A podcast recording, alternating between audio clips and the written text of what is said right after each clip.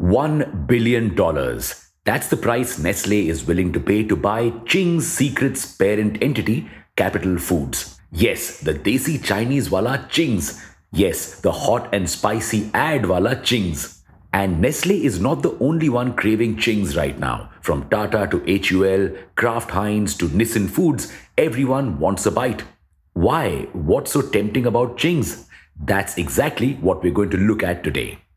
This fusion romance of Desi and Chinese goes back to 1995.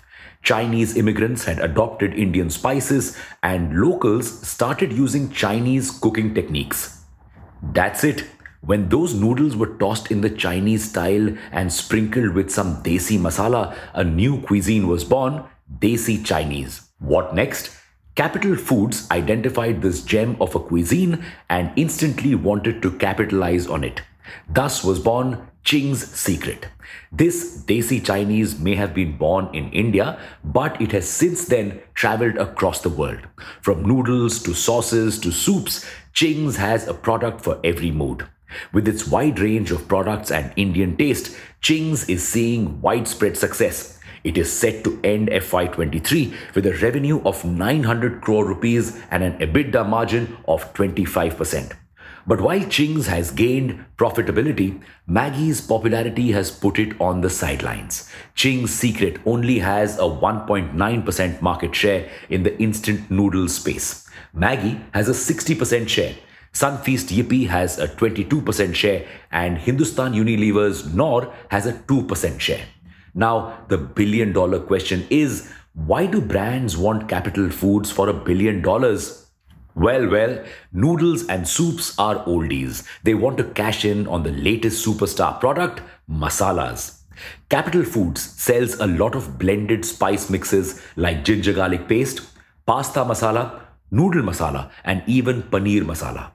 This large demand for spices is not just limited to India. It also exports spices under its Raji brand to other countries craving the taste of India.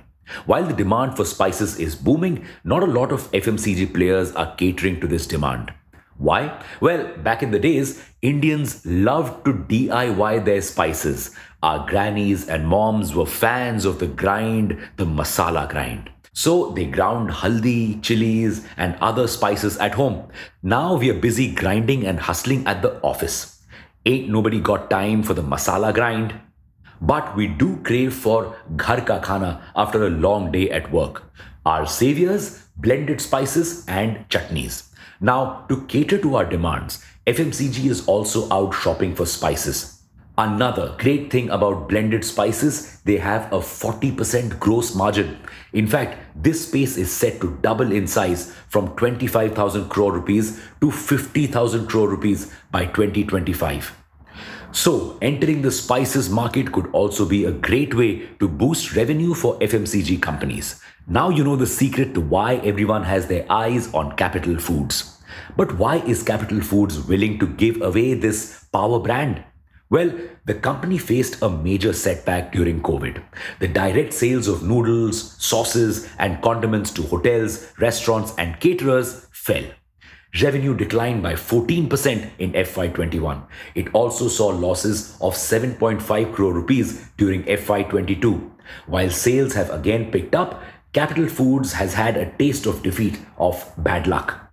With this space intensely heating up, there are high chances of this episode getting repeated. Capital Foods is scared, it does not want to repeat this, so it is quietly exiting this space. Now, who will get Capital Foods?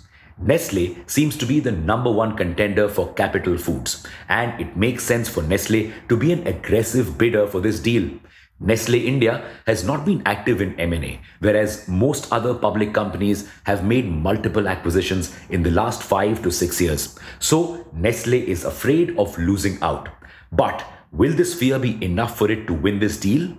Only time will tell.